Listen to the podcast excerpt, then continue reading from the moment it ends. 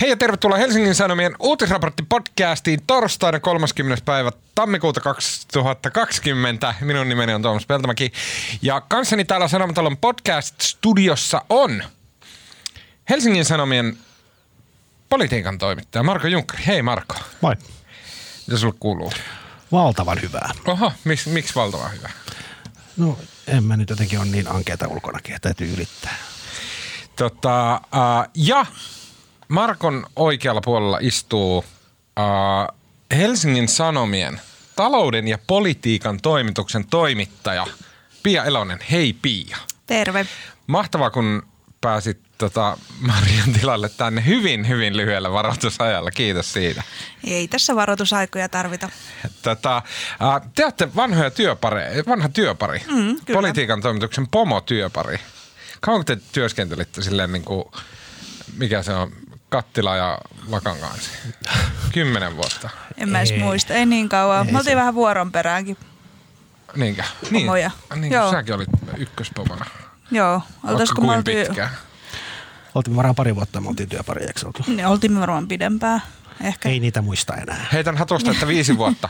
Joka tapauksessa tämän viikon podcastissa äh, puhutaan talouspolitiikan arviointineuvoston raportista, jonka mukaan pääministeri Sanna Marinin hallituksen politiikka on sellaista, että tulevaisuudesta lapataan rahaa nykyhetkeen. Onko pääministeri valinnut edeltävän Sipilän hallituksen austerity-politiikan jälkien tapetoimisen äh, nykyhetken kus, äh, tota, äh, tulevaisuuden kustannuksella? Ratta kaatuu toi pöytä, sulla on se, että austerity innosti sua. Mä valitin tästä jo viime viikolla. Yritetään ostaa tänne uusi pöytä. Istu silleen kunnolla. En mä osaa istua kunnolla. Ää, tästä monesti live-lähetyksessä valitetaan. Ää, onko pääministeri siis valinnut sen, että ottaa tulevaisuudesta rahaa nykyhetken mukavoittamiseksi? Keskustelemme siitä. Ja lisäksi ää, keskustelemme ää, su- suomalaisten syntyvyyden laskusta. Eli ää, viime viikon lopulla tuli tuoreita tietoja, jonka mukaan suomalaisten syntyvyys on todellakin ää, lähes kriisitilanteessa.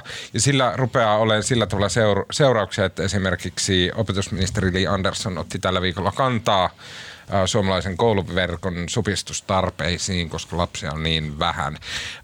Hyvin, hyvin synkkä aihe, mutta poraudumme siihen innolla. With relish, sanoisi amerikkalainen tai englantilainen. Sen lisäksi puhutaan John Boltonista, lähes sarjakuvamaisen näköisestä pahiksesta ää, Trumpin hallituksessa, joka ilmeisesti aikoo todistaa Trumpia vastaan, sillä hän, hän on ainoa yhdysvaltalaiseturivin näistä niin kuin vaikutteista, jolla näyttäisi olevan tämmöinen smoking gun, jolla Trump todellakin saa, saatetaan syöstä äh, tota, virast, viralta. No, eikä, Ja lopuksi- Eikä, eikä saateta. Ainakin New York Timesin mukaan, mutta keskustellaan siitä.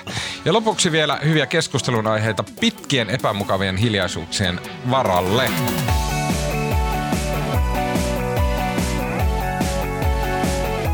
Okei. Hei, teille ihmisille, jotka kuuntelette tämän podcastin tänään torstaina 30. päivä tai perjantaina 31. päivä tammikuuta, niin tota, äh, huolimatta siitä, että viimeiset kaksi jaksoa olen saanut valtavan määrän jurputusta ja urputusta ja valitusta omasta huonosta äh, podcast-vetämisestä, niin pyydän teitä äänestämään äh, loppupodcastia Suomen parhaaksi podcastiksi äh, jakso median äh, kilpailussa, eli jakso.fi. Sieltä löytyy Suomen paras podcast äänestys ja se päättyy siis nyt perjantaina. Mäkin on, mäkin on käynyt äänestämässä siellä. Mäkin kävin äänestää. Mä äänestin, tota, perustelin ää, äänestämistäni Markku Junkkarilla. Tota, mutta olkaa kilttejä, käykää siellä äänestään, jos siis siltä tuntuu. Ja jättäkää huomiota se, että mä oon ollut aivan perseestä vaikka kuin pitkään. Se ei ole Markon vika, eikä Marian, eikä Piian. Kaikkein vähiten mun vika. Mulla puuttuu mun aivoista niin paljon kemi- kemikaaleja, joita mä oon vuosikymmeniä tottunut pitämään siellä, että, että tota, Pialle siis tiedoksi, että mä oon sekä ää, nikotiini että alkoholi lakossa. Okei, äh, no niin. Talouspolitiikan arviointineuvosto antoi tällä viikolla oman arvionsa siitä, että miten pääministeri Sanna Marinin hallituksen suunnitelmat toteuttavat tämmöistä kestävää, järkevää talouspolitiikkaa. Ja itse asiassa mikä mua vähän yllätti, oli se, että niin kun se talouspolitiikan arviointineuvoston tuomio oli aika tyly. Siis se oli niin hyvinkin tyly. Ja tämä on siis tämmöinen neuvosto, joka koostuu lähinnä siis talousprofessoreista. Ja he oli siis sitä mieltä, että, että tota, ähm, se pohjaa liian optimistisiin tai siis semmoisen ei liian optimistisiin, mutta semmoisiin niin epävarmoihin oletuksiin siitä, että mikä on työllistymiskehitys. Ja sen lisäksi se ei ota, niin kuin Marinin hallitus ei ota vakavasti pitkän aikavälin ää, talouden parantamispyrkimyksiä. Eikö näin, Marko? Niin, niin, Tai Pia, Pia, niin, aloita Pia. Niin, siinä itse asiassa omaan silmään tuntuu, että, että äh, kovin kritiikki kohdistui siihen, että myydään valtion omaisuutta. Tai siis sitä saa myydä, jos on sitä mieltä, että se on niin kuin fiksua ja strategisesti oikea valinta. Mutta nythän sitä myytiin niin kuin sen takia, että olisi kiva saada kaikkia mm. kivoja juttuja sinne budjettiin ja rahaa ei ole, niin myydään sitten omaisuutta. Okei. Ja siinä, tartut, siinä tartuttiin nimenomaan myös siihen, että hallitus on väittänyt näiden olevan tulevaisuusinvestointeja, vaikka sitä rahaa on käytetty tavallaan normaali budjetin tilkki. Okei, Nyt no, se kaik- oli se toinen iso Joo, kritiikki samaa ihan äly- mieltä. Kuulostaa siis todella tärkeältä, mutta no, tämä on Jos niin monimutkainen, että mä en... Ota, ota Tuomas, käydään vielä läpi nämä muut kritiikit. Ja sitten to- toinen, ehkä toinen keskeisin argumentti oli se, että tämä nykyinen talouspolitiikka on tämänhetkisen suhdante, suhdannetilanteeseen väärää. Eli se, että nyt Pia sanoi aina holvataan rahaa. nyt, nyt holvataan rahaa joka paikkaan, niin, niin tota, se ei sovi. Nyt ollaan tavallaan noususuhdanteen huipulla tai itse asiassa ohi siitä. Harrastetaan myötäsyklistä Niin, politiikkaa. eli tämä tavallaan on liian löysää finanssipolitiikkaa tähän hetkeen. Ja sitten yksi kritiikki oli, oli se, ei niinkään ehkä se, siinä jopa kiiteltiin mun mielestä, että monet oletukset on niin kuin realistisia ja, ja, ja on tärkeää, että se työllisyys on nostettu siihen ja näin. Mutta siinä kritisoitiin myös sitä, että, että on nämä tavoitteet työllisyyteen muuhun liittyen, mutta ei ole mitään keinoja.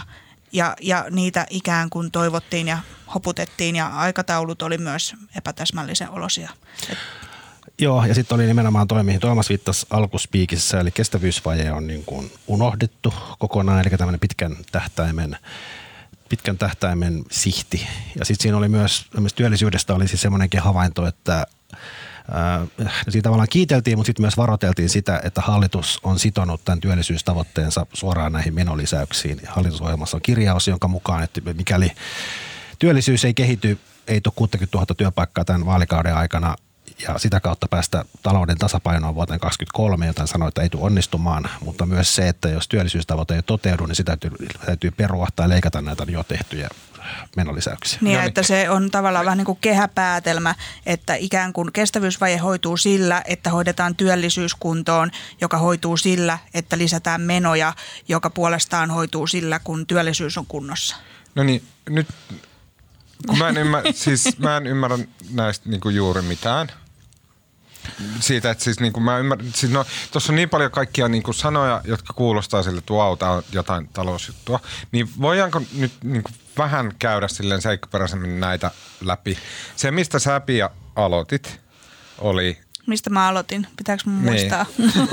Pia, Pia aloitti näistä tota, valtion, valtion omaisuuden myynnistä. Niin, eli siis äh, yksi kritiikki, mitä Marinin hallitukselle esitettiin, on se, että mun ymmärtääkseni, ja ilman hienoja taloustermejä, niin että Marin ja kumppanit, niin ne haluaa nyt maksaa ähm, varmaan niin kuin lähinnä niille, jotka Sipilän hallituksen aikaan niiltä niistettiin rahaa pois.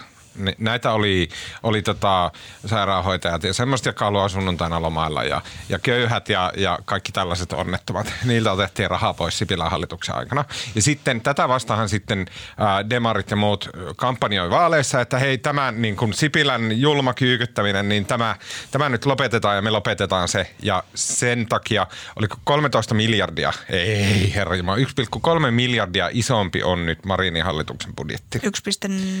No, Joka. Tapauksessa kuitenkin sitä luokkaa. Ja sitten raha on lähinnä laitettu sinne, mistä Sipilän hallitus otti ne pois. Niin se kritiikki Ja tämä sitä... onko rahoitettu sillä, Niin. että on myyty jotain palatseja? On niinku se, että on myyty joku asia, jonka voi myydä vain kerran ja sitten se ei niinku enää ikinä tuu se raha uudelleen. Niin ja sitten siinä on se niin kuin, tavallaan, että mistä syystä se myynti tehdään. Eli, eli jos mä nyt vaikka omistaisin auton, niin mun on tosi ok myydä se auto. Jos mä ajattelen, että mä en tarvitse tätä autoa mihinkään, mä saan tänään tästä hyvän hun, hinnan, mutta vuoden päästä tästä menee jarrut, mun ei kannata silloin myydä. Että nyt auto myyntiin, tämä on fiksua, on paras aika myydä tämä auto nyt. Mutta jos mä myyn sen auton sen takia, että mä haluan ostaa itselleni uuden pleikkarin, ja sitten mä seuraavana päivänä ihmettelen, että että mä en pääse töihin, kun mulla ei ole autoa, mun pitää irtisanoutua, niin silloin siinä auton myynnissä ei ole mitään niin kuin mm. järkeä, jos se tehdään vaan siksi, että halutaan rahoittaa jotain kivaa. Että se mm. myynti pitäisi olla niin kuin itsessään järkevää ja niin kuin strateginen valinta. Okei, okay, mä voin olla nyt tosissaan väärin, mutta kun mä ymmärsin myös, että se kritiikki on sitä, että ja sitten todennäköisesti onkin väärässä ja sanokaa vaan heti, mutta et eikö se ollut silleen, että, että hallitus äh, rahoittaa semmoista, mikä itse asiassa on pysyvä meno lisäys. Joo, sekin niin on, mutta se on tavallaan, raho- joo, ja se on se, minkä sitten, sitä rahoitetaan mi, tälleen. Marko niin jatko, se on jo niin kuin ikään kuin toinen eri asia. kritiikin aihe. Okay, Sama okay. jatkumoa, mutta... Mut voi, voiko, niin kuin allegoriat ja muut on ihan mahtavia, mutta voidaanko me niin kuin ottaa yksi, ja mä tiedän, että niin puskista ei saisi kysyä detaljikysymyksiä, mutta et voidaanko me ottaa joku yksi asia, mitä Marinin hallitus on nyt niin kuin ruvennut Voidaan. No niin, joku asia, mitä he on, missä he on niin kuin, lisänneet menoja. Joo, joo. Äh, multa saa kysyä detaljeja puskista. Mä osaan usein vastata. Tota, jos me katsotaan tätä vuotta, 2020. Joo. Ne siis, äh, se, se kokonaissumma, mitä niitä menoja lisätään, se on niin kuin valtava, puhutaan miljardeista. Mutta sitten ne yksittäiset kohteet, ne on pieniä silppuja, ne on keskimäärin kolme miljoonaa niin kuin okay. yksi kohde, ne on silputtu pieneksi. Ja jos me otetaan tämä kuluva alkanut vuosi ja katsotaan sieltä kaksi suurinta kohdetta, mihin menee niin kuin isoimmat miljoonat, Joo. niin äh, molemmat koskee niin kuin maataloutta – ja, ja, What? Joo. Se ensimmäinen kohta on niinku, äh, tällainen niinku maatal- että maatalous olisi ympäristöystävällistä. Tiedätkö, mulla olisi pakko sanoa. Kulmuni! ettei äh, turmella maataloutta. Ja sitten se toinen kohta oli, äh, se oli joku tällainen, että maatalouden pitäminen Suomessa hengissä tai elävänä tai jotain tämän tyyppistä. Okay. Ja vaikka ei olisi mikään niin kuin talousnero, niin, niin ymmärtää, että jos haluaa pitää niin kuin maatalouden hengissä Suomessa, niin, niin se ei ole mikään se, yhden vuoden juttu. Se ei ole mikään yhden vuoden investointi, eikä se ole myöskään yhteiskunnallinen kokeilu. Tai toivottavasti hallitus ei niin kuin päätä kokeilla, että voiko maatalouden okay. Siellä on näitä, tuohon listaan, nämä on sitä pikkusilppua, mihin Pia viittasi. Siellä on muun muassa tätä, näitä kertaluonteisia rahoja on käytetty useammankin tämmöisen lähetystön avaamiseen tai konsulaatin avaamiseen ja mulla on vaikea kuvitella, että jossain avataan niin konsulaatti hallituskaudeksi kolmeksi vuodeksi. Sitten on käytetty ammatti, ammattikouluopettajien lisäämiseen ja niin kuin, sekin on vaikea kuvitella, että nyt me palkataan tuonne yksi ope lisää ja sitten... Kurssia kesken. Kurssia kesken. tota. Et ne on ihan, ihan sillä tapaa, että että niitä ei ole niinku edes hirveästi yritetty naamioida ikään kuin niin. investoinniksi tai lyhyiksi menoiksi tai yhteiskunnalliseksi kokeiluksi, vaan, vaan kyllähän noista hahmottaa, että ne on niinku ja pitkäaikaisia sitten, kohteita. Sitten näiden talousprofessoreiden se kritiikki on se, että okei, että meillä on tämmöisiä niin kuin asioita, kuten että me tehdään maataloudesta kannattavaa ja että Suomessa on aina maataloutta ja näin. Ja sitten tämä rahoitetaan myymällä jotain. Mm. Mitä esimerkiksi Marinin hallitus sitten niin kuin on myynyt tai aikoo myydä rahoittaakseen no, Osakkeethan on, on sellainen, okay. että et, et valtiollahan valtio omast, omistaa niin kuin ihan yritysten osakkeita, esimerkiksi Neste. Ja, ja tota, Nesteen kurssihan on tosi korkealla, ylipäätään osakekurssit on tosi korkealla ja voi olla hyvin, niin kuin, että on hyvä aika myydä. Se voi olla fiksua myydä niitä osakkeita nyt, mutta se pitäisi nimenomaan harkita tältä pohjalta, että kannattaako nämä osakkeet myydä nyt, eikä vaan sille, että nyt, nyt olisi niin kuin käsi taskussa eikä mitään tule vastaan. Mm. Ja sitten tämä neuvosto puuttuu myös tämmöisiin tota, tavallaan hallitusohjelman sisäisiin epäloogisuuksiin, mikä oli musta aika kiinnostavaa. Siis taas, taas palataan siihen työllisyyteen. Eli se kehäpäätelmä, mistä äsken puhuttiin, että tota, työllisyyttä on tehty menolisäyksiä, joiden rahoittamiseksi tarvitaan työllisyysaste tietylle tasolle, jotta saadaan lisää verotuloja ja voidaan, tota, voidaan tavallaan maksaa ne menolisäykset. Mutta sitten kiinnittää huomiota siihen, että niin kun, tavallaan tällä hetkellä ollaan niin kuin lähes tasapainotyöttömyydessä. Nyt näitä tavallaan ihmisten työllistäminen tässä tilanteessa ei ole enää kauhean helppoa. Meillä on työllisyys, työttömiä on 6 prosenttia vähän päälle, mutta iso osa niistä on ihmisiä, joita ei niin kuin pelkästään suhdanteella tai noin vaan saa töihin, niin siinä tarvitaan kohdennettuja toimia ja sitten käydään läpi älä keskeytä. tuota, käydään läpi näitä mahdollisia kohdennettuja toimia, joista jotka on lähtökohtaisesti kaikki jollain tavalla ikäviä jollekin ryhmälle. Siellä saattaa olla jotain työttömyysturvaa porrastamista tai jotain muuta, leikataan työttömyysturvaa, mikä sitten taas vastaavasti, tai sisäinen epäloogisuus hallitusohjelmassa luvataan, että tämä on tämmöinen etuuksia ei leikata ja tämä on tämmöinen niin kuin köyhyyden estämisen ja vähäosaisten tukemisen hallitus, mutta samaan aikaan niin kuin päästäkseen näihin muihin hallitusohjelman tavoitteisiin saattaisi olla pakko leikata näitä etuuksia ja tämä epäloogisuus on aika ongelmallista. Niin ja siinähän on, on tosiaan siis ää, Sipilän hallitus, aikaisempi hallitushan onnistui parantamaan työllisyyttä ja, ja itse asiassa nyt kun katsoo niitä lukuja, niin, niin meidän työllisyys on niin kuin ennätyshyvää. Että se on niin kuin parhaalla tasolla finanssikriisin jälkeen. Itse asiassa on, ei. Tällä hetkellä työllisten määrä taitaa olla korkein ikinä. Niin, no jo, voi olla jo ainakin finanssikriisin Ota, ota, ota. Mutta miksi tämä ei ole semmoinen valtava asia? Miksi tästä no onhan ei, se. Mutta ei tästä ole kukaan mitään puhunut. No nyt puhutaan. Nyt puhutaan. Mutta ja, ei ja, ole mitään isoja otsikoita, että hei nyt, nyt menee niin kuin ihan valtavan hyvin. No se oli itse asiassa niin kuin viime vuonna. Siis Suomessa on tällä hetkellä niin kuin, samalla työllisyys, niin kuin työllisten määrä, siis absoluuttinen määrä, se on jotain 2,5 miljoonaa tai jotain mm, tällaista. On.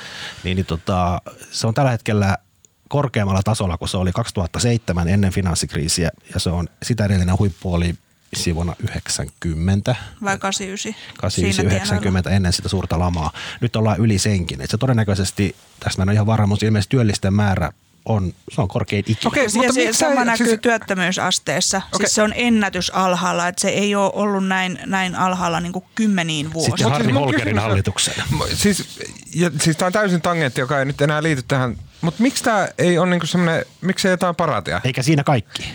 tällä hetkellä, tällä hetkellä niinku tehtyjen työtuntien määrä, mikä on siinä mielessä ehkä vielä relevantimpi mittari, koska siis työllinen on ihminen, joka käy kerran viikossa tunnin töissä, vai mikä se raja on, mä en nyt muista. Mutta siis että se, että jos on 2,5 miljoonaa työllistä, niin se ei tarkoita, että ne kaikki tekisi täyttä mm. päivää. Mutta siis tehtyjen työtuntien määrä on tällä hetkellä korkein mitä 15 vuoteen. Okay. Ja eikä tässä vielä kaikki. Erityisesti on parantunut siis iäkkäiden työntekijöiden – ää, työssäkäyminen. Eli, eli just nämä, mitä sanotaan, että hei, hei työllistyy ja hei jaksa ja hei joutuu pihalle, niin siellä erityisen niin kuin paljon on parantunut työllisyys. Ja sitten vielä yksi asia. no niin. Ja sitten vielä se, että vaikka tämä, tämän tota, talouspolitiikan arviointineuvosto... Mä toivon, että Joha Sipilä kuuntelee tätä podcastia. niin. tota, vaikka tämä tota, arviointineuvoston rapsa oli, olihan se täyttä murhaa, mutta itse asiassa on joka kerta semmoinen. Se on niin. Niin ihan samalla tavalla siihen haukuttiin Juha Sipilänkin hallituksen finanssipolitiikkaa. Et sinänsä tämä, nämä haukut oli ehkä vähän jyrkemmät kuin vuosi sitten, mutta siitä huolimatta... Haukut niin tulee joka kerta. Haukut tulee joka kerta. Se, se kuuluu konseptiin. Se kuuluu, se kuuluu konseptiin. mutta oikeastaan nyt Sanna Marinin hallituksen niin kuin aikana meillä on korkeampi työllisyys kuin ikinä. Mutta onko tämä nyt Marinin ansiota? No ei. Eikö, tämä, eikö se ole ei. yleensä edeltävän hallituksen ansiota? Ja, ja sitten mutta si, tämä pohjustus, kaikki, kaikki nämä paraatin aiheet, niin se liittyy siihen, että, että jos nyt tällaisessa huippuupeassa tilanteessa – haluaa parantaa työllisyyttä tai vähentää työttömyyttä, mm. niin onhan se tosi vaikeaa. Niin, ja, koska nyt on enää työttömänä sellaiset niin tosi ongelmalliset tapaukset, joilla työttömyys on Paitsi, pitkää, pitkäaikaistyöttömienkin määrä on vähentynyt. Mm. Vitsi, tässä maassa menee hyvin. Juman no, Mutta siitä huolimatta siis Suomen työllisyysaste on kuitenkin useamman prosenttiyksikön alempana kuin vaikka Ruotsissa tai muissa Pohjoismaissa. Et sinänsä tätä, jos pystytään tekemään rakenteellisia uudistuksia, se on niin ärsyttävä termi, mutta periaatteessa se työllisyysaste voisi olla vielä korkeampi. Mutta siis onko silleen, että työttömänä on lähinnä enää semmoiset niinku ongelmatyöttömät? On se kumminkin 6 prosenttia, on se kumminkin aika paljon. Niin siinä on jonkun verran niin kuin myös... Joo, ja sitten siinä, joo, ja sit siinä on myös se, että et, et se missä nyt tavallaan niin kuin on, on vajausta, että ketkä ei ole töissä, niin se näkyy erityisesti siinä, niin kuin, jotka on niin kuin todella hyvässä työiässä, eli oliko se nyt 25-44-vuotiaat, niin, niin heidän ikään kuin työssäkäyntiä voisi nostaa, että se, se on niin kuin tavallaan suhteessa erityisen alhaalla. Mutta mut, äh, tämä on kauhean sana tämä rakennetyöttömyys, mutta mut tavallaan Suomessa on tietyt yhteiskunnalliset rakenteet, meillä on sosiaaliturvaa ja meillä on, meillä on kaikenlaista, joka määrittää sen, mikä on meille ikään kuin luonnollinen taso ää, työttömyyttä. Ja nyt siinä arviointineuvoston raportissakin mainittiin, että me saatetaan miten, olla... se, miten se määrittää sen, mikä on meille luonnollinen taso? Ää, sillä tapaa, että, että tota, mä sanon vielä ensin sen, että, että siinä sanottiin, että me saatetaan olla nyt jo niin kuin ikään kuin alle sen, sen tason.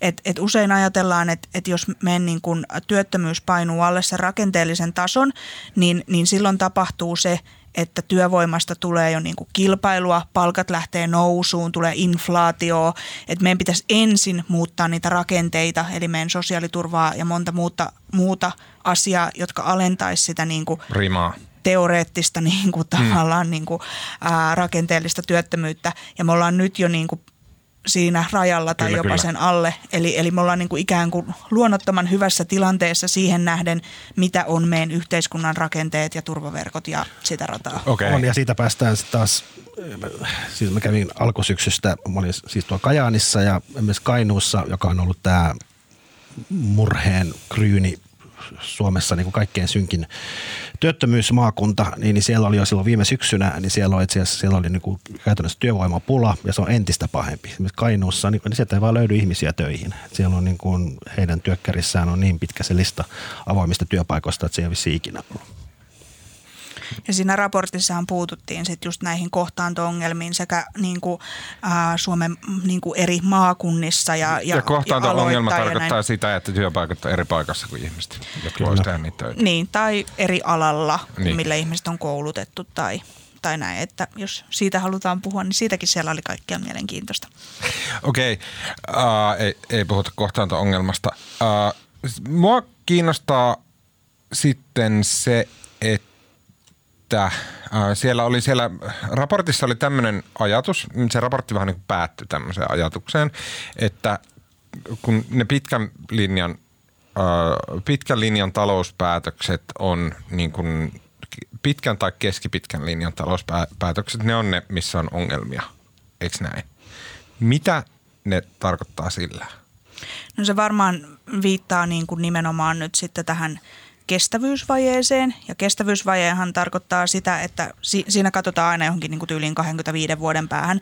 Ja, ja siinä katsotaan se, että, että ikään kuin Suomen valtion menot ja tulot on, on pysyvästi niin eri suuret, että velkaantuminen lähtee käsistä. Eli se on niin kuin sen, sen mittari, että pysyykö meidän niin kuin velanotto hallittuna, niin, niin siihen ei ole sitten ikään kuin Ja siinä on huomioitu siis toimia. väestön ikääntyminen, mikä nyt aina sanotaan, mutta siis se on kuitenkin totta ja se tulee vääjäämättä tavallaan tähän kestävyysvajeeseen liittyy väestön vanheneminen ja sitä kautta erilaisten sotemenojen vääjäämätön kasvu tuhannella prosentilla. Oli hatusta, mutta ne tulee vääjäämättä nousemaan. Ja se, että pystytään niin kuin tänä päivänä valmistautumaan kymmenen vuoden päästä koittavaan tilanteeseen, jolloin joka toinen suomalainen on sairaalassa, niin, niin tota, täytyy tehdä muun muassa sote-uudistus ja muita rakenteellisia uudistuksia. Ja, siihen liittyy just tämä kritiikki, että, että valittu finanssipolitiikka, eli finanssipolitiikka tarkoittaa sitä, kuinka paljon me saadaan veroista tuloja ja kuinka paljon laitetaan me, menoihin rahaa, niin, niin se on ikään kuin liian ää, anteliasta ja vääränlaista. Eli nyt on se aika, kun pitäisi kauhistua, että meillä on kohta nämä ikääntyvät hoidettavina verovaroilla, että meidän Se pitäisi... on ollut jo 20 Me, vuotta. kyllä, että meidän pitäisi niin kuin, ikään kuin säästää sitä varten tai luoda sinne budjettiin niin kuin väljyyttä, että et, et, et pitäisi ikään kuin, niin kuin saada ennemminkin sinne nyt niin kuin väljyyttä eikä niin, että myydään kaikki mahdollinen omaisuus, että saadaan niin kuin rahoitettua jotain uusia menoja. Okei, mutta mitä tarkoittaa väljyys budjetissa? No se tarkoittaa just sitä, että, että meillä mieluummin pitäisi jäädä rahaa säästöön, eli toisin sanoen meidän pitäisi esimerkiksi niin kuin lyhentää lainaa, vaikka laina ei nyt maksa mitään, on ihan järkevää olla veloissa tällä hetkellä, niin, niin joka tapauksessa mitä niin kuin ikään kuin enemmän me saataisiin tuloja sisään ja vähemmän menoja ulos ja lainaa maksettua, niin sitten oltaisiin helpommassa tilanteessa siinä kohtaa, kun joka toinen suomalainen on vanhusten vuoden osastolla. Okei. Sitten m- mä haluan kysyä tämän, tästä niinku poliittisesta ulottuvuudesta tässä. Eli jos vähän karkoiden toi äskeinen, että Suomella tilanne on nyt niin hyvä kuin se voi tämän hetkisillä ra- rakenteilla, lainsäädännöllä, tukijärjestelmillä, Kelan päätöksillä ja muilla olla. Ja sitten Suomessa on viimeiset 248 vuotta tiedetty, että seuraava sukupolvi on iso ja eikö siis, että nyt tulee iso vanhojen ihmisten sukupolvi, jotka täytyy hoitaa. Niin mikä meillä tällä hetkellä on sitten se niin kuin syy, miksi se poli- poliittinen koneisto ei pysty ratkaisemaan tätä ongelmaa? No varmaan kaikki haluaa voittaa vaalit. Niin. Ja sitten hauskaa, hauskaahan tässä on nyt, jos puhutaan politiikkaa, niin, niin keskusta ja SDP hallituksessa ja sitten kumminkin keskusta edellisen hallituksen pääministeripuolue Juha Sipilä, jonka aikana niin kuin, no siis tämä, mitä just Pian kanssa hehkutettiin, että näin paljon työllisiä ei ole ollut ikinä Suomen historiassa. Että Juha Sipilä on niin kuin tavallaan voisi Pistänyt olla, Suomen kuntoon. Pistänyt Suomen kuntoon ja voisi olla sankari. Ajatelkaa, miten tois... paljon sillekin vaan vittuiltiin no niin, mutta vittu ja vittuilla edelleen. ja, on niin kuin, ja sitten tavallaan Kepuhan on nyt niin kuin tavallaan hyljännyt Juha Sipilän ja hyljätty tämä tämmöinen Anne Bernerin taksiuudistus ja oikeistolainen politiikka. Eikä niin kuin, kukaan niin kuin kepussa ei ollut kerrankin kepulais niin kuin mahdollisuus iloita jostain ja ilmoittaa ylpeästi, että pantiin Suomi kuntoon, mutta kun ne on heittänyt sen Sipilän sinne johonkin syvänteeseen, niin ne, voi niin kuin, ne, niin kuin, ne joutuu niin kuin häpeilleen puhumaan edellisestä vaalikaudesta, eikä pysty yhtään riemuun. Mutta silleen poliittisena niin kuin organisaationa se on ihailtavan fluidia, että ne voi olla siis sekä, sekä siellä niin kuin rankasupuolella, että sitten hypätä tänne näin niin kuin Bye.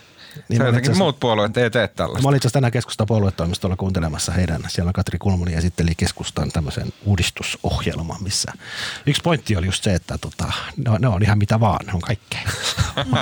tämä, tämä on, hy, on siinä tota, keskellä. Ne ihmisille ottaa, yleensä hyvin ottaa mieleen parhaat, ottaa parhaat, puol, parhaat puolet kaikista muista puolueista, sekä oikealta että vasemmalta. Niin, nehän halusi halus olla oikeistolaisia ja sitten ne oli liian oikeistolaisia ja sitten ne ajatteli, että, että demareiden kanssa he voi ollakin nyt vasemmistolaisia ja sekä ei tuntunut hyvältä ja, ja nythän sitten, nyt, nyt he on taas keskustalaisia, mutta, mutta tota, mitä se nyt sitten milloin missäkin laidassa on? On, mutta siis on, onhan se niin kuin tämän hallituksen realismin kannalta kuitenkin keskusta on niin kuin luvannut ja hirttänyt itsensä siihen lupaukseen, että muun muassa tota, budjetti tasapainottuu, eli ei oteta enää velkaa vuonna 2023. Ja niin kuin, eihän mikään, niin kuin yhtään mikään ei viittaa siihen, että näin kävisi. Keskusta on sitoutunut siihen, että työllisyystavoite, eli 75 prosentin työllisyysaste saavutettaisiin. Ja tulisi nämä 60 000 uutta työpaikkaa ja ei niin kuin, eihän mikään indikoi, että näin kävisi. Mutta mä... mi, niin kuin ihan vakavasti, että mikä se on se kysymys, että jos meillä on olemassa semmoinen ongelma, joka tiedetään, että se on tulossa. Tämä on vähän niin kuin ilmastonmuutostyyppinen ongelma, että tiedetään, että meillä on tulossa ihan valtava ongelma ja se on, että meillä suuret ikäluokat menee tosi huonoon kuntoon, koska ne vanhenee. Ja sitten jos me halutaan sille inhimillisesti hoitaa ne, niin meidän on pakko pystyä jollain tavalla sopeuttaa meidän tämänhetkistä järjestelmää. Ja sitten näyttää siltä, että vuosikymmenestä toiseen meidän poliittinen niin kuin valintaprosessi tai niin kuin joku siinä systeemissä estää meitä muuttamasta näitä järjestelmiä. Yksi ihan niin kuin esimerkki on vasta, että yksi tämmöinen, mikä täytyisi muuttaa, mikä on päivänselvä ja kukaan ei kiistä, että se täytyisi muuttaa, on kuntauudistus. Ja sitten sekin on ollut mahdotonta tehdä meidän poliittisella järjestelmällä. Ja nyt me koko ajan vaan mennään, niin kuin päin, niin kuin rotko, rotko on lähempänä, lähempänä, lähempänä, ja sitten se meidän järjestelmä ei anna meidän niin kuin muuttua. Niin, mutta sitten toisaalta tavallaan kyllähän Sipilän hallitus teki siinä mielessä samalla tavalla, että he sitoutu siihen, että velkaantuminen kääntyy, he sitoutu tiettyyn työllisyysasteeseen ja kukaan ei uskonut, että se onnistuu. Ja arviointineuvostot silloin ja virkamiehet sanoivat, että tämä ei onnistu. Ja itsekin kirjoitin monta kolumnia, että ei missään nimessä mitenkään tulla pääseen siihen työllisyysasteeseen eikä siihen velkaantumisen kääntämiseen. Ja sitten siihen päästiin kuitenkin. Ei kaikkiin, siellä oli useita velkaantumisen indikaattoreita ja ihan kaikkiin ei päästy, mutta, mutta niihin tavoitteisiin myös päästiin. Että onhan se toki mahdollista, että mm. tämäkin hallitus pääsee, vaikka se ei nyt kyllä näytä siltä. Just katoin, just katoin eilen Facebookissa eräs hallituspuolueen edustaja riemuitsi siitä, että tämän, siis Sanna Marinin hallituksen aikana työllisyys, työllisyystavoite on siis 75 ja nyt tuoreimmissa luvuissa se oli 73, kuin jotain. Tai se oli 73. Eli se on, noussut jo, se on kuitenkin noussut jo useamman niin kuin prosenttiyksikön kymmenyksen.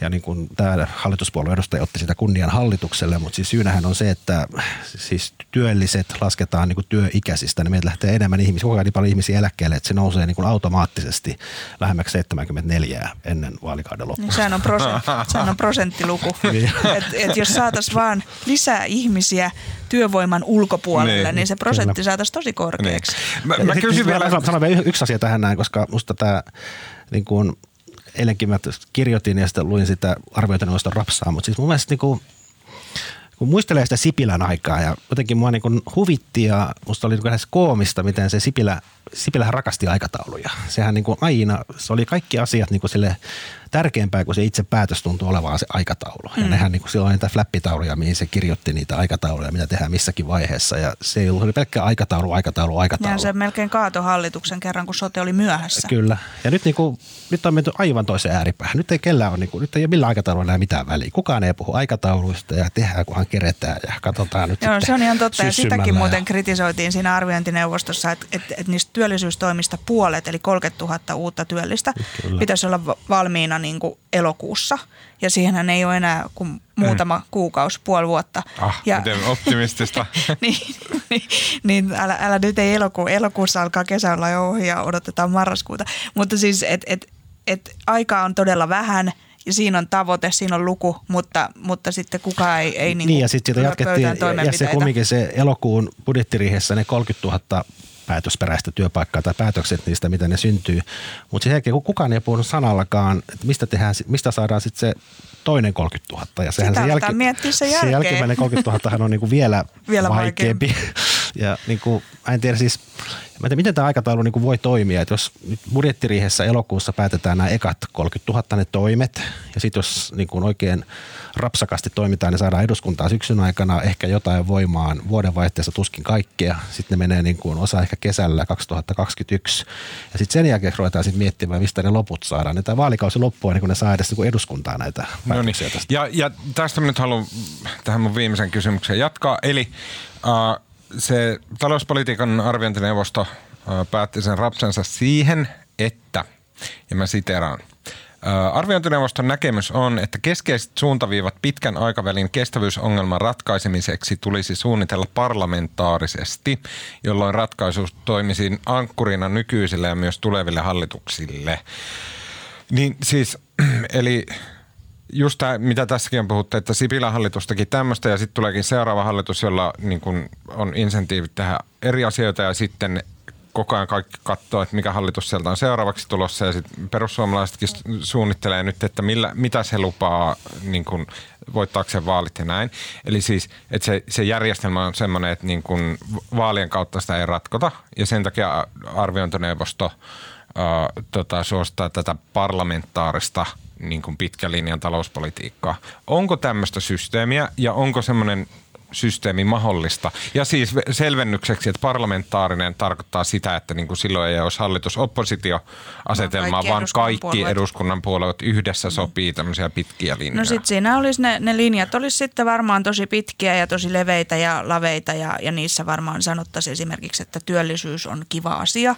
No niin. Eli, eli sitten ei kyllä saataisi mitään päätöksiä aikaiseksi, että, että meillä on ollut niin valtavan vaikeaa vaikka viiden puolueen tai niin kuin kauhulla muistellaan Kataisen hallitusta hallitusta, jossa oli kuusi puoluetta ja mitään ei pystytty päättämään ja kaikilla oli veto-oikeus ja yksi pikkuruinen puolue pysty kaataan kaiken, niin sitten jos meillä olisi siellä niin kuin kahdeksan puoluetta, niin, niin, niin sitä vaikeampi olisi. Mutta kysymys on, eikö, eikö se ole olemassa semmoisia, ja, ja mun kokemus tämmöisistä niin pitkistä linjoista rajoittuu, muistaakseni vaan – valtion energiapolitiikkaan, tai siis mä oon niin pihalla, että se saattaa olla jopa... Näitä parlamentaarisia selvityksiä niin tehdään muun muassa liikennepolitiikasta, sitten tehdään niin kuin Puolustuspolitiikasta. Niin, niin, ulko- ja turvallisuuspolitiikasta. Ja, ja energiapolitiikasta. Joo. Kyllä. Ja, ja, ja niin sitten, asioita, missä on, mistä niin kuin on saatavissa konsensus ja siis niin. tavallaan se, jos puhutaan jostain ja. Ja mun kysymys, jos, jos mä saan esittää sen, on se, että, että esimerkiksi energiapolitiikassa siellä on niin joku laskelma, joka näyttää, että tässä on hiilipäästöt ja tässä on energian niin tuottokapasiteetti ja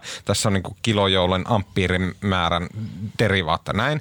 Ja sitten sanotaan, että tässä olisi optimi, niin siihen pyritään. Näin. Ja sitten se on niin hyvin laaja, että okei, tässä on tämä luku, mihin pyritään. Onko olemassa talouspolitiikassa jotain, että pystytään, niin kuin, että et, et, niin kuin tästä väestön suhteessa tähän budjettiin olisi, niin kuin tuossa on opti, ei, ja sitten sovitaan, että ei, siihen ei tähän tämä keinolla. Ollaan, niin kuin, jos puhutaan talouspolitiikasta, siinä ollaan niin kuin tavallaan politiikan ja poli, poli, puolueiden niin kuin aatteiden siinä aivan ytimessä. Et ei siinä niin kuin, totta kai voidaan tehdä yleisiä julistuksia, just niin kuin Pia sanoi niin, siitä, että kestävyys, kestävyysvaje pitäisi jotenkin hoitaa, mutta se, että jos lähdetään niin kuin oikeasti tekemään valintoja niin kuin jonnekin etuuksien tai tämmöisten työttömyysturvan tason ja kannustavuuden välillä, niin siinä ollaan niin, niin keskeisissä arvoissa, että ei se niin kyllä kaikki puolueet sanoo, että ei, ei saa niin kuin velkaantua liikaa ja holtittomasti, mutta sitten se liikaa ja holtittomasti on aivan eri asia eri puolueille. Ja, ja sellaiset puolueet, jotka sanoo, että ei saa velkaantua liikaa, niin ottaa niin kuin velkaa paljon. Ja ne, jotka sanoo, että ei saa, ei saa velkaantua, niin ne ottaa sitten vaan vähän velkaa. Okei, okay. no nyt kun, kun teitä kahta varsin viisasta ihmistä kuuntelee, niin kuulostaa silleen, että, että on ihan tyhmä idea. Niin miksi sitten tämä talousprofessorien kerho ehdottaa raportissaan, että tämmöinen parlamentaarinen systeemi pitäisi olla? Mikä heillä on se syy? Se johtuu, se, niin ihan... se johtuu siitä, että talousprofessorit elävät eri todellisuudessa kuin poliitikot. se johtuu, johtuu siitähän se johtuu. Helppohan se on niin kuin tavallaan miettiä, mikä on niin kuin teoreettisesti järkevää kuin se, mikä on niin kuin tavallaan toteuttamassa. Joo, se on tosi toi... kiva, että kaikki olisi samaa mieltä. Ei sitä kukaan mm. vastusta, mutta se ei vaan niin kuin käytännön elämä on osoittanut, että ei, ei, ei se niin mene. No siis mä en ajatellut, että hän heittäydy näin innolla, mutta siis niin kuin, mä en usko, että toisaalta eikö meidän poliittisista – puolueista löydy semmoisia niin kuin, tavallaan järkityyppejä, jotka on silleen, että okei, että, että, niin kuin, että mulle sopii, että mä menen tiedätkö, talouspolitiikan pitkien linjojen neuvostoon ja sitten siellä tehdään niin kuin, tavallaan kaikkien eteen jotain järkeviä linjoja tavallaan välittämättä äh, puoluepolitiikasta ja muusta. Siis ettei, on, onko tavallaan meillä olemassa sellaisia niin fiksuja pyyteettömiä mm. ihmisiä siellä puoluekoneistossa, no, jotka olisivat valmis tämmöiseen parlamentaariseen ei työhön? Se ole, ei se ole kiinni niin yksittäisistä poliitikoista. Varmaan niin. semmoisia löytyisi, kyllä se on kysymys sun puolueesta ja meidän koko poliittisesta järjestelmästä. Että en usko, että Siis totta kai voi olla joku työryhmä tai voi olla tämmöisiä Eduskunnan talouskerho. Niin, mutta se, se on niin kuin, ei sillä tavallaan... se on ihan haihattelua. Niin, että se on, on, meillä on aina vaalit ja kansa päättää, ketkä on vallassa ja ne, jotka on vallassa, ne tekee sitten oman näköistä Ja puolueilla on omat linjat ja ohjelmat ja sitten sit voi lopulta, niin kuin jos, jos kaikki tehdään parlamentaarisesti, niin, niin sitten talousneuvosto voisi seuraavaksi ehdottaa, että, että kun kaikki on samaa mieltä kaikesta ja parlamentaarisesti on valmisteltu, niin mihin me tarvitaan kahdeksaa puoluetta? Me, meillä riittäisi yksi puolue. Tai riittäisi se talousneuvosto hoitamaan niin, asiat. Okei, mä pyytäisin näitä talousprofessoreita ottamaan muhun suoraan yhteyttä ja kertomaan, että miksi he tämmöistä haihattelua ovat ra- raporttiinsa laittaneet, koska ainakaan niin tämän perusteella siinä ei ollut mitään järkeä. Okei. Uh, nyt ja edelleen mä pahoittelen, mulla on kirjoitettu jo juontaja. Mutta tällä viikolla puhuttiin suomalaista kouluista, jotka tulevaisuudessa aiotaan tota, karsia ra- raskaalla kädellä, Lee Andersonin raskaalla kädellä karsia pois olemasta. Siinähän niitä säästöjä tulee. Äh, niin, Marko, haluatko avata tämän? Musta oli to- tosi, mä hyppään taas ihan asiasta toiseen, sori. Meidän piti puhua näistä kouluista, mutta tota, siis tänään julkaistiin tuon eläketurvakeskuksen, joka on, hoitaa näitä eläkkeitä, niin, niin tota, älä nyt huokaile, kun mä sanon. Sulla ei edes ole mitään käsikirjoitusta, niin. ei voida tuhota sitä, sellaista mitä ei ole. Mutta sovittu, niin. että tästä lähdettiin liikkeelle. Niin, nyt lähdetäänkin tästä liikkeelle, sori, mä mm. innostuin tästä. Tämä tuli siis tänä aamuna, tämä on siis eläketurvakeskuksen, Helsingin yliopiston ja mikä Max Planck-instituutti, mikä se ikinä onkaan. No, ne on tehnyt nyt Siis tästä on puhuttu jo pari vuotta, että Suomessa syntyvyys on laskenut sinne nälkävuosien 1800-luvun tasolle ja niin kuin kaikki menee suomalaiset loppuun ja kukaan ei maksa meidän eläkkeitä. Mutta tämän tänään julkaistun uuden tutkimuksen mukaan, niin itse asiassa tota, tämä näkeekin sen tilanteen paljon lohdullisempana ja ne on sitä mieltä, että nämä nyt näissä viimeisimmissä syntyvyystilastoissa nähty niin kuin pudotus, mikä on ollut aika iso tai todella iso, niin että se johtuukin, että, että se, on, se ei ole pysyvää, vaan se on tilapäistä ja johtuu siitä, että monet on niin kuin harkiten siirtäneet lastentekoa myöhempään. Ja nämä, nämä näkee, että tota, Suomen eläkejärjestelmä ei ole romahtamassa, vaan itse asiassa vauvoja rupeaa kohtaa syntymään. Okei, okay, mutta tämä ei pidä millään tavalla paikkaansa. No mistä sä sen tiedät? Uh, professori Heikki Hilma sanoi, että tämä ei pidä paikkaansa ja hän tietää tämmöisiä. Mutta hän, näitä hän on, on Suomen se niin kuin Näitä on enemmän eläketurvakeskus Helsingin yliopisto ja Max Planck-instituutti. Eli, eli he ennustaa, että jatkossa suomalainen ensisynnyttäjä on 50-vuotias. Niin. Että hän on mm. vaan lykännyt sen vauvan sinne niin. eläkeijän kynnykselle. Eläkkeellä vaiheessa, hoitaa. Niin, jossain vaiheessa tehdään niin läpsystä vaihtoa, että siinä vaiheessa kun äiti päättää keikahtaa, niin hän pyöräyttää mukolan pihalle. Eihän se niin mene. Uh, siis Heikki Hilma otti tällä viikolla kantaa Yleisradion haastattelussa tähän asiaan. Hän sanoi, että siis uh, tämän suomalaisten lapsettomuusongelman, se, niin kuin, se on kriisiytynyt se tilanne sillä tavalla, että, että ne luvut näyttää nyt sillä tavalla, että niin kuin, että ei tuu mitään viime hetken käännettä enää. Että se niin kun ihmisten lapsettomuus on jo niin syvä, että, että se on fyysisesti mahdotonta enää perua sitä päätöstä niin kuin isolla osalla niistä ihmistä, jotka on niissä tilastoissa mukana, joissa mitataan sitä lapsettomuus. Niin kun, ja, ja siis se oli, tilast, til, siellä oli niin kuin tilasto taikaa, jota ei tavallinen kuolevainen pysty selittämään, mutta ne, äh, siis äh, ne tämmöinen random ne, Kela ja sille Merlin ja joku muu taikuri, seuraa kahta eri mittaria, joka on se, että niin kuin semmoinen ennuste, että miten tämmöisellä nykyisellä meiningillä, niin tulevaisuudessa minkälainen on syntyvyys, ja sitten seurataan niin kuin toteutunutta syntyvyyttä. Ja näistä kahdesta tilastosta katsottuna, niin suomalaisten syntyvyys on nyt siis samalla tasolla kuin se oli 1800-luvun nälkävuosien aikaan, eli täysin kriisiytynyt. Ja kokonaishedelmällisyys, eli se toteutunut lasten määrä, niin se tippui Suomessa 1,6 kolmeen, muistaakseni. Mm, Mutta miksei se voi siitä muuttua? Siis nämä, nämä syntyvyysluvut on heitellyt koko ajan. Että katso, mm. Jos katsoo sieltä jostain 60-luvulta, niin ne on mennyt ihan semmoista sahano ylös alas. On, niin, kyllä. Se ei niin kuin, siis tavallaan ajatus siitä, että nyt on ollut jonkinlainen poikkeus tai jonkinlainen trendipoikkeama. Ja, ja on. nyt sitten ensi vuonna rupeakin vauvoja tulemaan ihan Mutta siis ähm, itse asiassa siinä arviointineuvostossa otettiin kanssa tähän kantaa. Että, niin otettiin, että mun onks, mielestä oli yllättävää. Että onko tässä niin kuin kyse siitä, että lapsen teko on lykätty vai että lapsiluku pienenee. Ja he oli päätynyt siihen tähän jälkimmäiseen, eli enempi on kyse siitä, että lapsiluku pienenee. Että lapsia tehdään niin kuin pysyvästi vähemmän, eikä sille, että niitä vaan lykätään, lykätään Kyllä, sinne, näin. Sinne tota, myöhemmäksi. Ja mehän nyt ei sitten tiedetä, kumpi näistä ikään kuin ennusteista toteutuu. Tai... Mm. Ja siis mä suosittelen kaikille, että kuunnelkaa, äh, se oli Politiikkaradio tällä viikolla. Heikki, se ollut, oliko se tänään? Ei se ollut tänään, koska mä kuuntelin sen eilen, niin Heikki Hilma oli siellä vieraana ja se oli aivan erittäin hyvä haastattelu. Muistaakseni se oli Politiikkaradio. Jompikumpi näistä Ylen ykköshaamu tai Politiikkaradio, niin joka tapauksessa Heikki Hilma siellä selitti tätä äh, asiaa tällä viikolla. Se oli ihan sairaan mielenkiintoinen ja hyvä haastattelu. Ja, mutta se oli silleen niin kuin järkyttävä. Se oli silleen, niin kuin se, se oli silleen, tiedätkö, tuntui kylmä selkäpiissä, mm. koska Heikki Hilma, joka on siis proffa ja se tutkii näitä asioita, ja se, sen erikoisala on nimenomaan muistaakseni talouden ja laps, lastenteon suhdetta. Joku ja tällainen. köyhyyttä ja eriarvoisuutta hän on myös tutkittu. Köyhyyden ja eriarvoisuuden ja hedelmällisyyden yhteyksiä näin. Että hän on niin hyvin syvällä täällä. Ja sitten mitä Hilmo sanoi oli se, että Suomessa on tapahtunut muutos, jonka syitä ei tiedetä. Että ne selittävät tekijät, mitkä normaalisti lapsettomuuteen vaikuttaa, niin niitä ei, ne eivät päde tässä tilanteessa. Ja ne normaalit selittävät tekijät on siis lähinnä talous, Eli, ää, ja sitten jotenkin se oli tosi surullista, kun se Hiilamo sanoi, että he ovat ottaneet, että okei, että se vuonna 2008 alkanut finanssikriisi, että se menee ohi, että nyt pitäisi tulla se käänne ja he on siellä vähän niin kuin napsutella kulkärkikynää, että mitä nyt tapahtuu. Ja sitten nyt he on joutunut toteamaan, että okei, että se käänne ei tuu, mm. vaan itse asiassa tämä niin kuin lapsettomuus jää tällaiseksi. Mm. Ja siis suurin kriisi se mun mielestä on niin kuin ennen kaikkea, että jos meillä on sellaisia ihmisiä tai meillä on sellaisia ihmisiä, jotka haluaa lapsia ja he ei saa sitä tai he haluaa tietyn lapsiluvun, johon he ei pääse.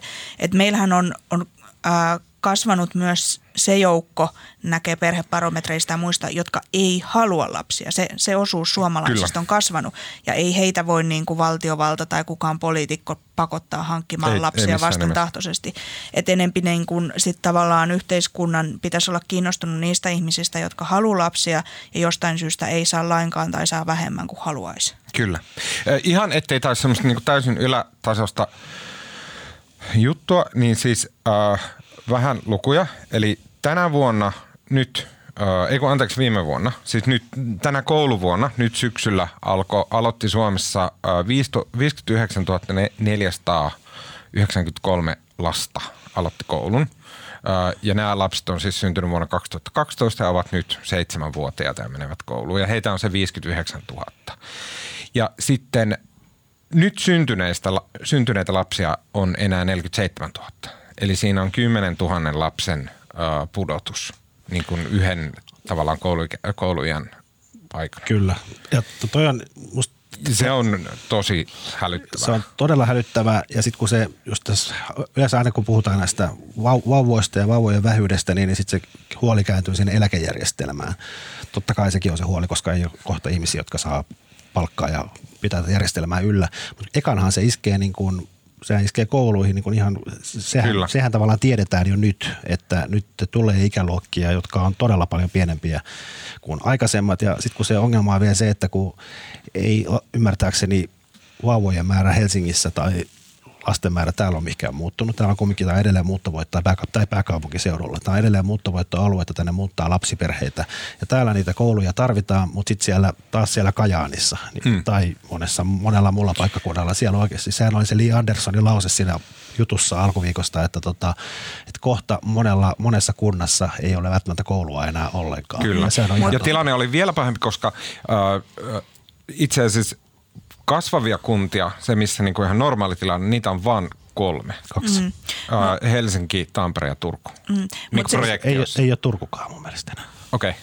Mutta mä Mä haluaisin kysyä sen, että, että, että tavallaan kun me ollaan niin huolestuneita näitä, näistä kouluista, niin että mitä varten meillä on näitä kouluja. Nämä kouluthan on lapsia varten. Ja jos meillä on lapsia, niin ei tarvita yhtä paljon kouluja. Et, et mä en tiedä, miksi meidän pitäisi niinku surra jotain nykyistä kouluverkkoa niin. tai nykyistä koulumäärää. Mutta sanon heti perään sen, että totta kai, jos joku perhe asuu jossain kylällä, missä on koulu, ja he on ajatellut, että heidän lapset pääsee sinne, ja heillä on vaikka useita lapsia, ja osa on jo siellä aloittanut, ja osa on vasta menossa, ja, ja sieltä katoo ikään kuin se lapsiluku alta pois, ja, ja sieltä koko kunnasta häviää koulu, niin se on näille niin kuin perheille ja ihmisille, jotka asuu tällaisella alueella, niin se on, se on niin kuin, ää, tosi iso ongelma. On. Ja mä en niin kuin tarkoita vähätellä niitä, mutta ei myöskään voi olla niin, että, että, että me jotenkin niin kuin surtaisi jotain kouluverkkoa tai jotain opetushallituksen virkamiestä, Ja myös mä haluan sanoa sen, että kyllä, kyllähän se tilanne on ollut silleen, kyllä nyt ainakin viimeiset 15 vuotta on tiedetty, että, että maaseutu autioituu ja että siellä ei välttämättä kaikki palvelut pysy, niin kyllähän ne ihmiset nyt jollain tavalla on sen tiedostanut. Ne, joiden lapset on nyt menossa kouluun, että Mm, tämä tilanne ei riski. välttämättä ole ihan tämmöinen. Ja itse asun siis hevon perseessä Hyvinkäällä, niin kyllä mä nyt hyväksyn sen, että jos mä haluan käydä kaljalla, niin se tarkoittaa, että mä niin kun menen autolla puoli tuntia Helsinkiin ja juon vaan yhden, koska niin, näin. Et siis, et niinku, ei se onhan ihan, samaan aikaan, niin kuin, joo täsmälleen ei se kouluverkko ole itse tarkoitus, mutta onhan se, onhan se sille kunnalle, että jos on kunta, missä kumminkin on, kunnalla on tietty elinvoima ja syy olla olemassa. Ja se, Niin kyllähän se tappaa sen näkee- kunnan. Se tappaa se, kun jos siellä Saman koulua, niin sitten ei siellä ole, niin kuin, emme tiedä mitä siellä sitten enää niin. Mutta mut se oli myös aika itselleni ja jotenkin- myös sen kunnan lapset tottuu käymään jossain muualla, eikä siellä omassa kunnassa. Näin. Niin ja se, se oli itselleni tosi silmiä avaava. Äh, Hesarissa oli joku aika sitten sellainen äh, grafiikka, kolme karttaa, missä oli erikokoiset kunnat. Ja, ja maa oli ikään kuin mustanaan kuntia, joiden asukasluku oli, oliko se alle 5000. Et suurin osa meidän, meidän kunnista on niin kuin joku yksi kuudesosa jostain helsinkiläisestä kaupungin osasta. Et ne on niin kuin todella pieniä ja, ja kukin ymmärtää, että jos, jos kunnassa on 5000 asukasta, niin ei siellä voi olla loputonta määrää niin kuin lapsia ja kouluja. Ja, ja sitten sitten melkein kaikki kunnat oli alle 20 000, että niitä yli 20 000 asukkaan kuntia oli tosi vähän. Että kyllähän se sitten kertoo myös siitä, että meidän kunnat on todella pieniä. Mm. Ja Suomessa oli aika monta kuntaa viime vuonna, jos ei syntynyt yhtään lasta. Ö, Mä sen verran jatkan, että siis jo viime heinäkuussa ö, opetushallitus siis vähän niin kuin varoitteli näistä samoista asioista, mistä Andersson tällä viikolla. Ö, ja silloin sanottiin näin meilläkin siis uutisessa, että pienenevät ikäluokat vähentävät 2030-luvulta alkaen myös nuorille suunnatun lukiokoulutuksen, ammatillisen koulutuksen ja yliopistokoulutuksen tarvetta. Eli se niin kuin alkaa säteillä sinne asti. Opetus- ja kulttuuriyksikön johtaja Teri Päivärinta sanoi Kuntaliitosta sanoi silloin näin, että jokainen kunta joutuu erikseen miettimään, miten opetuksen järjestäjä ja millaista kouluverkkoa kykenee ylläpitämään, siis myös toisen asteen koulutuksen. Ja kyllä se osalta. mun mielestä on myös todella mielenkiintoinen se yliopisto- ja korkeakoulupuoli, koska koko ajan on puhuttu, että Suomessa on nyt jo liikaa korkeakouluja ja yliopistoja, ja ne, jos mitkä on ikään kuin sitten näitä maakuntien sydämiä ja elinvoiman niin kuin keskuksia, niin kyllähän se verkko karsiutuu sieltä, sieltä myös. Uh, Okei, okay. hyvä. Jotta ei, käy- käydä ihan kaikki aiheet kerralla, niin Mä ehdotan, hypätään, otetaan ensi viikolla iso Trump-osio. niinkö? Hypätään nyt yli, koska meidän pitää päästä pois täältä. No, Pitääkö? Niin, tässä on kolmisen minuuttia aikaa Okei. Okay. meillä. Meillä on muutakin elämää kuin tämä podcast. Sori Tuomas. Okei, okay, no siinä tapauksessa, äh, tota, saanko mä yhden kysyä vielä? No, Mulla on kysymys, joka liittyy lap, lapsettomuuteen, joka mua vaivaa, johon mä en tiedä niin kun, vastausta. Ja Pia, koska sä oot ilmastoasioihin erikoistunut to- toimittaja, mm. mä haluan kysyä sen. Tämä on vituisa ja vaikea kysymys. Mä, kun mun mielestä siinä on ristiriita, että kun sanotaan, että suomalaiset, suomalaiset ei, niin kun, suomalaiset ei synny tarpeeksi, niin, ja että se on kriisi ja paha asia. Niin, mutta eikö se ole hyvä asia? Kun, siis, ja, ja mä pohjan tämän tähän silleen niin kuin, niin kuin idiootti pohjaa, että koulussa sanottiin silloin, kun mä olin pieni, että, että maapallolla on liikaa jengiä, että, että näin ei voi jatkua, että jossain vaiheessa ihmisten täytyy päästä siihen, että meitä ei ole täällä planeetalla näin mm. paljon. Se on ihan vain siis näkökulmasta kiinni, että ne, jotka sanoo, että on kriisi, niin ne, ne ajattelee niin kuin ensisijaisesti esimerkiksi en, ä, eläke – eläkejärjestelmää ja kuka maksaa meidän eläkkeet, jotka on luvattu. Että ei kukaan surkuttele sitä, että, että voi voi, että tässä samalla meidän päästöt putoaa, että saataisiinpa pidettyä nämä samat päästöt ennalla. Että totta kai jos, jos katsoo niin kuin ympäristöä, ilmastoa, luonnon monimuotoisuutta, vähemmän ihmisiä, myös vähemmän suomalaisia on ihan hyvä asia. Mutta sitten on usein myös niin, että jos talous on kurjassa kunnossa ja eläkkeet maksamatta, niin ei siinä paljon ympäristötekoja silloin tehdä. Että aika usein nämä edistykselliset ilmastotekoja tekevät maat on myös taloudellisesti vari, niin kuin vauraita ja yhteiskunnallisesti vakaita. Että et ne ei ole niin kuin ihan niin aina yksinkertaisia. Hmm. Mutta okei, okay, ja siis niin kuin, mun kysymys on vaan se, että onko se aivan rehellistä se, että ainoa niin kuin ratkaisu Suomen eläkeongelmiin ja muihin – on se, että suomalaiset niin kuin lisääntyy enemmän. Tai sitten vaihtoehtoisesti tänne otetaan niin kuin maahanmuuttajia, joista tulee sitten suomalaisia ennen pitkään. No kyllähän me voitaisiin olla myös taitavampia sijoittajia ja saada isompaa osinkotuottoa ja osaketuottoa pörssistä, mutta, mutta sen varaa ei voi oikein laskea. Ei kyllä voi sen maahanmuuton eikä syntyviä vauvojenkaan, että kaikki on epävarmaa. Okei. Okay. No niin, hyvä. Ei mennä sitten siihen yhtään enemmän. Kiitos tuosta. Uh, Okei, okay. hei, sitten kun tota, mm, menette äh, viikonloppuna saunaan ja tota, vaikka Arlan saunalle tai tota, Tampereella tonne äh, Rajaportin saunalle ja siellä sitten viihdytätte muita kanssa saunoja jollain jutuilla ja tarinoilla, niin milläs viihdytätte? Marko aloittaa. Mä ostin just sen, tiistainaksi ilmestyi tämä uusin, uusin Trump-kirja, tämä Very Stable Genius, mikä on sitä nyt lukenut puoleen väliin. Mä itse asiassa, mä en tiedä miksi mä sitä jaksan lukea, kun kaikki ne jutut on tavallaan kuultu, mutta silti jotenkin se jaksaa viihdyttää. Olen semmoista, mä en tiedä, miten se Trump aina innoittaa mua niin kamalasti. Kenen kirjoittama?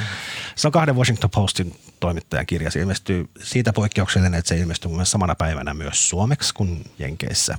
Sen on kääntänyt entinen kollega Juri Raivio suomeksi, mutta mä nyt luen sitä englanniksi itse asiassa. Mutta jos haluaa jälleen kerran lukea kaikki samat Trumpin presidenttikauden käänteet ja pikkukommellukset, niin kannattaa lukea. Se on viihdyttävä kirja. Mm. Okay.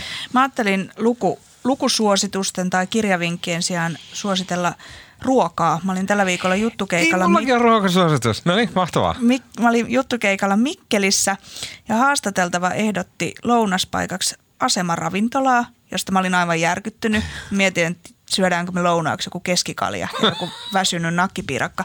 Mutta oli aivan, aivan siellä niin kuin asemalla jo, niin upea lounasravintola, tosi hyvää lähiruokaa, ää, tosi raikas paikka. Ja kuulemma Mikkeli on aivan pullollaan tällaisia loistavia lähiruoka-lounasravintoloita. Ajattelin mennä... kaksi, niitä on kaksi.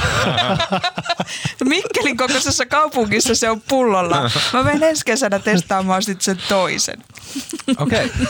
Jännittävää, koska mullakin on ruoka-aiheinen suositus, tämä on typerä suositus, koska tätä ei enää voi saada, koska mä suosittelen vegemessuja.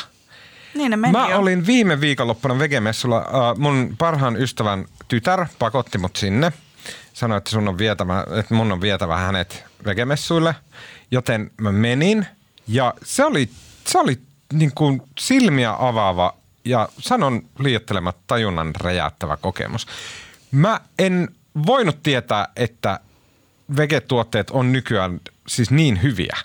Ne on todella, todella, todella hyviä. Koska mä ehkä niinku, mä jotenkin mielen, että vegetuotteet on sitä samaa kamaa, mitä on niinku työpaikkaruokalassa sille, että jotain siementä on sotkettu johonkin möhnää ja näin. Mutta mut siellä vegemessuilla se maksoi 12 euroa mennä sinne sisään. Siellä oli joku 40 kojua, missä kaikissa sai maistaa jotain pientä. Ja sitten siellä oli näitä niinku seitania ja tämän tällaista niinku töhnää ja tahnaa, josta oli tehty leikkeleitä ja muuta. Ja ne oli oikeasti hyviä. Se oli ihan käsittämätöntä, ne maistu hyvältä. Siis silleen, että ihan oikeasti niitä voisi syödä. Eli sen lisäksi, että sä oot raitistunut ja luopunut nikotiinista, niin se on tullut myös tommonen vege, vegejävä. Se, se oli, ja Marko, mä suosittelen sulle, kä, niinku, mä järjestän semmoisen seitan leikkele illan tai jonkun tällaisen, koska siis se oli niin hämmentävää, että ne maistu hyvältä ja ne, ne ei maistunut sille, niinku, tiedätkö, silleen, niinku liisteriltä ja palsternakalta. Joo. Okei, okay, eli ensi vuonna menkää vegemessuille ja niin kuin, give it a shot. Se todellakin toimi. Ja niin kuin, wow, se oli todella hyvä. Ää, ää, kiitos Marko Junkkari. Kiitos. Kiitos Pia Elonen. Kiitos. Minun nimeni on Tuomas Peltomäki ja äänen ja kuvan ja kaiken muun meille tekee tällä viikolla Mikko Peura. Ja tota, ää, me kuullaan taas ensi viikolla. Kiitoksia teillekin.